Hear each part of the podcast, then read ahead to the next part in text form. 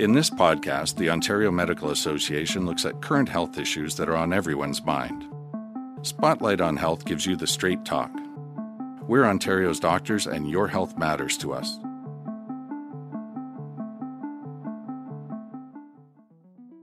I'm Dr. Samantha Hill, President of the Ontario Medical Association. We represent more than 43,000 doctors and medical students across the province. This week, we are still seeing thousands of new COVID cases who our hospitals, our ICUs, and our healthcare workers are straining to care for. Too many people are still unable to get vaccinated, and our province is still in lockdown. Over the last year, physicians too have had to make extremely hard decisions, both personally and professionally. So, we're here today to talk about the difficult decisions that physicians and others in the healthcare system are making or worrying that we will have to make during a public health crisis in which so many lives are at stake. I'll now take a minute to introduce our guests, who will speak firsthand about the difficult decisions they have been confronting throughout the pandemic. Dr. Lawrence Loh, the Medical Officer of Health for the region of Peel. Before that, Dr. Loh served at all three levels of government in two provinces. Professor Maxwell Smith is a bioethicist and an assistant professor at the Faculty of Health Sciences and Rotman Institute of Philosophy at Western University. He also co directs Health Ethics Law and Policy Lab. Professor Smith is a member of Ontario's COVID 19 Vaccine Distribution Task Force, Ontario's COVID 19 Bioethics Table, and the Public Health Agency of Canada's Public Health Ethics Consultative Group, as well as the World Health Organization's Ethics and COVID 19 Working Group. Dr. Anju Anand is a respirologist at St. Michael's Hospital in Toronto, who during the pandemic has helped lead grassroots outreach and education efforts and is currently leading and co leading a nationwide initiative called This Is Our Shot. Dr. Erin O'Connor, an emergency medicine physician in Toronto. She completed medical school at Queen's University and residency training in emergency medicine and palliative medicine at the University of Ottawa. Dr. Loh, will you please start by telling us about your decision making as a public health physician?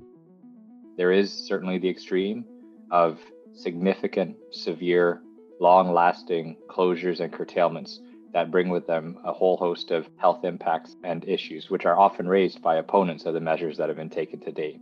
But there is also a recognition, increasing recognition, especially seeing the tragic experiences of other countries around the world, that if you let this virus loose, and you let things spread completely out of control, you will see the exact same impacts along with significant loss of life, significant burdens on hospitals and healthcare systems, and a significant generational trauma that people will always carry with them. So, to the extent that you're really in a difficult situation, all of the difficulties that we have been experiencing and undergoing have really had at its root the fact that we are living through a human health emergency and disaster. And that fundamentally shapes the way I communicate any of our decisions to the public. It is about making very clear that this is a very difficult time in our community, in our country. And what people need to understand is in the midst of this emergency, which is not unlike any other natural disaster, we can either choose to do something and it will still be very difficult to get through, or we can do nothing and it will be incredibly difficult with the severity that we have seen elsewhere in other jurisdictions. Thank you so much, Dr. Loh. The OMA has often said that you can't have a healthy economy without a healthy population, and that's something that seems to get lost occasionally in the narrative. Professor Smith, physicians and patients are tasked with difficult decisions every day. Can you speak to us a little bit about the key ethical challenges it's really hard to succinctly distill exactly what the key ethical challenges are because really every element of the pandemic response has an ethical dimension, whether it's whether to lock down or not, whether it's to offer paid sick leave, uh, and how to allocate things like vaccines. We always need to be thinking about what do we value, what's equitable, and, and ultimately what's the right thing to do. The biggest ethical challenges probably tend to be the, the trade offs that have to be made when we don't have enough of a resource to meet everyone's needs, whether it's vaccines or ICU beds. And if we prioritize one group, we need to think about what other groups will have to wait a little bit longer to get their vaccination. So, what we need to do is understand what our objectives are with a vaccination program. Is it to prevent overall deaths? Is it to prevent hospitalization? Is it to prevent transmission or to prevent social and economic deprivation? And we need to ask what risks should be prioritized here and then determine the relative priority of different groups based on those risks. Another way these difficult trade offs play out is in the allocation of things like critical care beds and ventilators. If we don't have enough supply, then we have to make these difficult decisions. But we also need to make sure that we do that in the fairest way possible and ensure that there's safeguards in place to make sure that certain populations aren't disproportionately disadvantaged by these sorts of decisions that we make, such as persons with disabilities. Dr. Anand, can you tell us a little bit about what physicians are doing to combat vaccine hesitancy? Vaccine rollout in general, there's three big things that we've seen that have been very challenging unpredictability with supply, accessibility, and then issues around hesitancy. And there's many mixed messages out there, sometimes complicated messages that Canadians may be overwhelmed with messaging as well versus clear, concise messaging. So that leads to more hesitancy. On top of that, sometimes how vaccines are allocated and honesty around what the challenges are is really important and needed. Recently, we're having also many more Canadians having concerns around what type of vaccine they should get. Everything comes with a risk benefit ratio. And right now, in most parts of Canada, COVID rates in the community are so great that the small risk of side effects from something like the AstraZeneca vaccine is greatly outweighed by the benefit of not being hospitalized or dying from COVID. And we've all had to make difficult decisions in our lives physicians and frontline healthcare workers have had to make them, but everyone in their own way has had to make them and has suffered from COVID. And we want this to end. And there's a lot of negativity and fear. And if we can look at vaccines as something positive and a safe space for people to come and address fears and questions with clear messaging and make this sort of a Team Canada type approach, I think that that would be one way to help combat and change the hesitancy into confidence. In general, what we're seeing across hospitals all over Canada um, and in Ontario and a lot of the hotspot areas, the inequities that existed in many populations that are disproportionately affected with COVID have just been heightened with COVID. And many of those inequities actually also lead to younger patient populations being sick at the moment.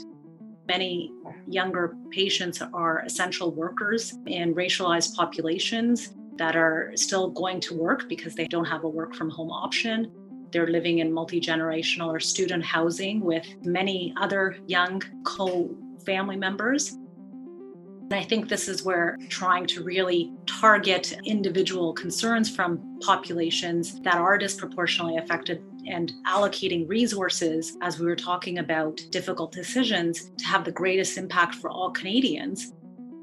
This is our shot. It's a nationwide campaign that a bunch of grassroots organizations have come together really to rally all Canadians to try to get their vaccine when it's their turn. It's aimed at having educational, factual information. We have 27 different languages, FAQs on our website, and we're going to have series of town halls to really encourage all Canadians to come with questions and concerns. Because if we don't get all Canadians on board, then we will not be able to achieve herd immunity and we won't see this pandemic end. Dr. O'Connor, I'm going to turn to you next we know that you are facing some or worrying about some difficult decisions potentially for the emergency department. The potential of what's called critical care triage or the emergency standard of care, and having to make decisions about who will be offered critical care resources and who will not. And I don't think this is, is something that any of us in medicine thought we would have to do in Canada in a situation where we are used to working we have the privilege of working in, a situation where we we're very well resourced and we're, we're kind of facing the situation of, of not being well resourced. And I worry about the effects that this will have on, on my colleagues. This takes an extreme emotional toll on colleagues to say, I can't offer you something that they would have offered in the past, something that may potentially benefit a patient that they can't offer those of us on the front lines realize that we have to uh, allocate resources to those most likely to survive. But I, it's a heartbreaking decision to have to make. Ontario's doctors are here for you, and they are making the most difficult decisions every day to safeguard your health. When we are moving to address a specific disease threat, whether it is a recognition that the precautions in schools are maybe no longer holding to keep in person learning safe, or maybe that our workplaces are starting to really see further and faster spread with variants, the need for being able to go forward on a decision that is in the best interest of our community, that may be at odds with different groups in the community, that may also uh, open uh, not just myself, but certainly my staff, who I'm always thinking about, as well as our hospital and healthcare partners, up to abuse or harassment. I think those are all sort of things that that ultimately get weighed into some of those decisions, recognizing that they are made in the midst of trying to control this human health uh, emergency, and that they do impact a lot of people and do cause a lot of difficulty, but are ultimately needed in the same way that you would order an evacuation for a hurricane, or in the same way that you would order people to stay at home if there is an ice storm. I think the use of those of those powers is something that we have tried to use judiciously, but have had to use in recognition of the unique circumstances our community has weathered through this pandemic for me, seeing so many communities disproportionately affected with COVID 19, one of the hardest decisions that I had to make was, in addition to my day job, to really work very hard and put my family aside to try to advocate for people who don't have a voice. And that doesn't sound like a hard decision, but when everyone's burned out and you have other responsibilities, and I think all Canadians sort of feel that, to sort of put your needs aside to try to help those people who don't have a voice has been something that has been hard but rewarding for me. But my most difficult decisions are coming. Back in the very beginning, and being someone who was working in the ED with very little information about this virus, the decision about whether I would still come home to my family or whether I should be renting an apartment and not coming home to my toddlers at all because of the fear and of the potential risk that I was exposing them to. Because I certainly wasn't going to stop seeing patients and stop doing my job as an emergency physician. But then the trade off was what, what is the cost to my family? And I think that that's not a unique decision that many healthcare providers had to make at that time. As an ethicist, my job is really in an advisory role.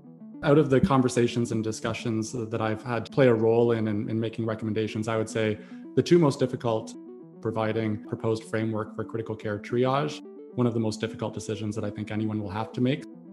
And similarly, identifying populations to be prioritized for vaccination has been really difficult. We need everyone in this province to be vaccinated at the end of the day. And so no one is without risk. That's part of the, the most difficult decisions that I've had to play a role in. We are at a place for most healthcare workers where we've been put in a situation that is high stress and we have stepped up and we have stepped into that space in a variety of ways We've pushed through personal decisions, and we've done all this from a fortunate place that many Ontarians didn't even have those choices. And we're well aware of that. But we've also carried the burden of consequences of healthcare decisions on our population. Physicians, by and large, go into medicine because they want to help people. And by and large, they, they carry that weight and that toll very personally there's going to be a cost to this, and we won't know for sure what it is until the dust settles and people have a chance to stop reacting and start experiencing. And that won't come for most of us until after the third wave tapers off. Physicians were struggling long before the pandemic got here, with a fair number of us struggling with burnout. And at the end of the pandemic, we're still going to have to catch up on all of that backlog of care. And if physicians and nurses aren't able to do that work, we're going to be in a very challenging position. This podcast is brought to you by the Ontario Medical Association.